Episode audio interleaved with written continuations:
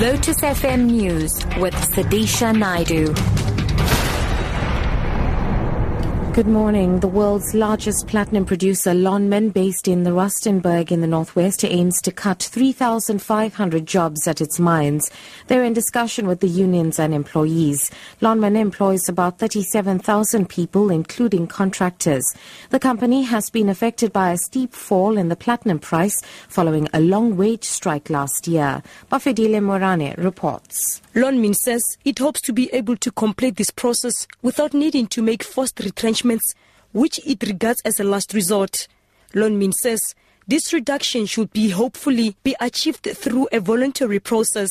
Chief Executive Officer Ben Magara in a statement says the mining industry is going through another challenging economic cycle and the company need to make difficult decisions to maintain the resilience of their business.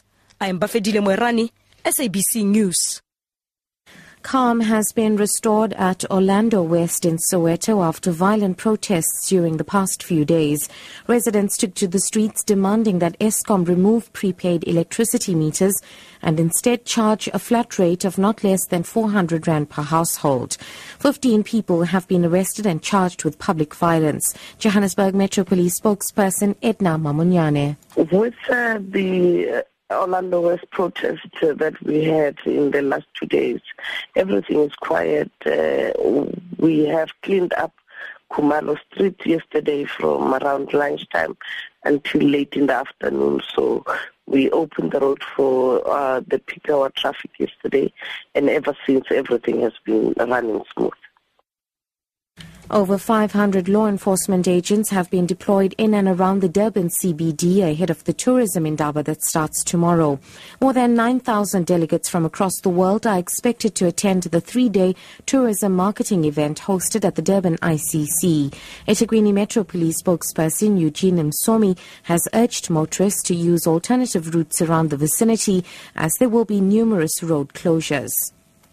The roads that are affected will be AB Xuma, which is Old Commission Road, uh, Bram Fischer Road, and also the uh, Walnut Road is closed completely. Those are roads outside the ICC. Also the roads in the vicinity of the ICC. Those roads are Samora Machel, which is Old Aliwal Street. Those roads are also affected because of the closures in the vicinity. So the CBD mainly will be congested in, in around the ICC area.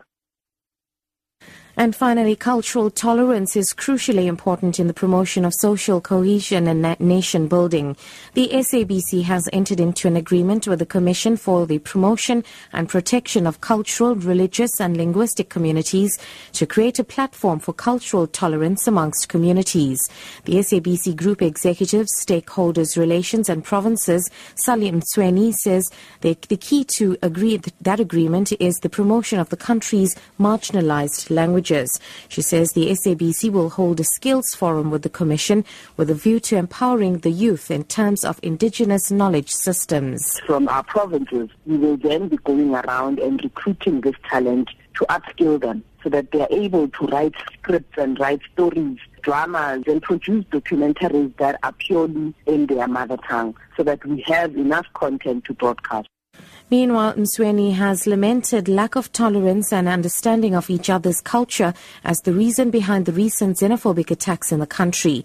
Mtsweni says the SABC as a public broadcaster has a crucial role to educate people. We now have an influx of people whom we don't understand their culture, we don't understand their language, we don't understand their religion, who are now in our townships, who are in our areas. How then, as a public broadcaster, do we assist in social cohesion, in nation building through understanding each other's cultures, understanding each other's languages and religion.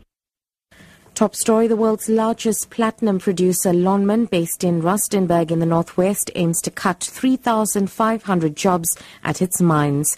I'm Sudisha Naidu for Lotus FM News.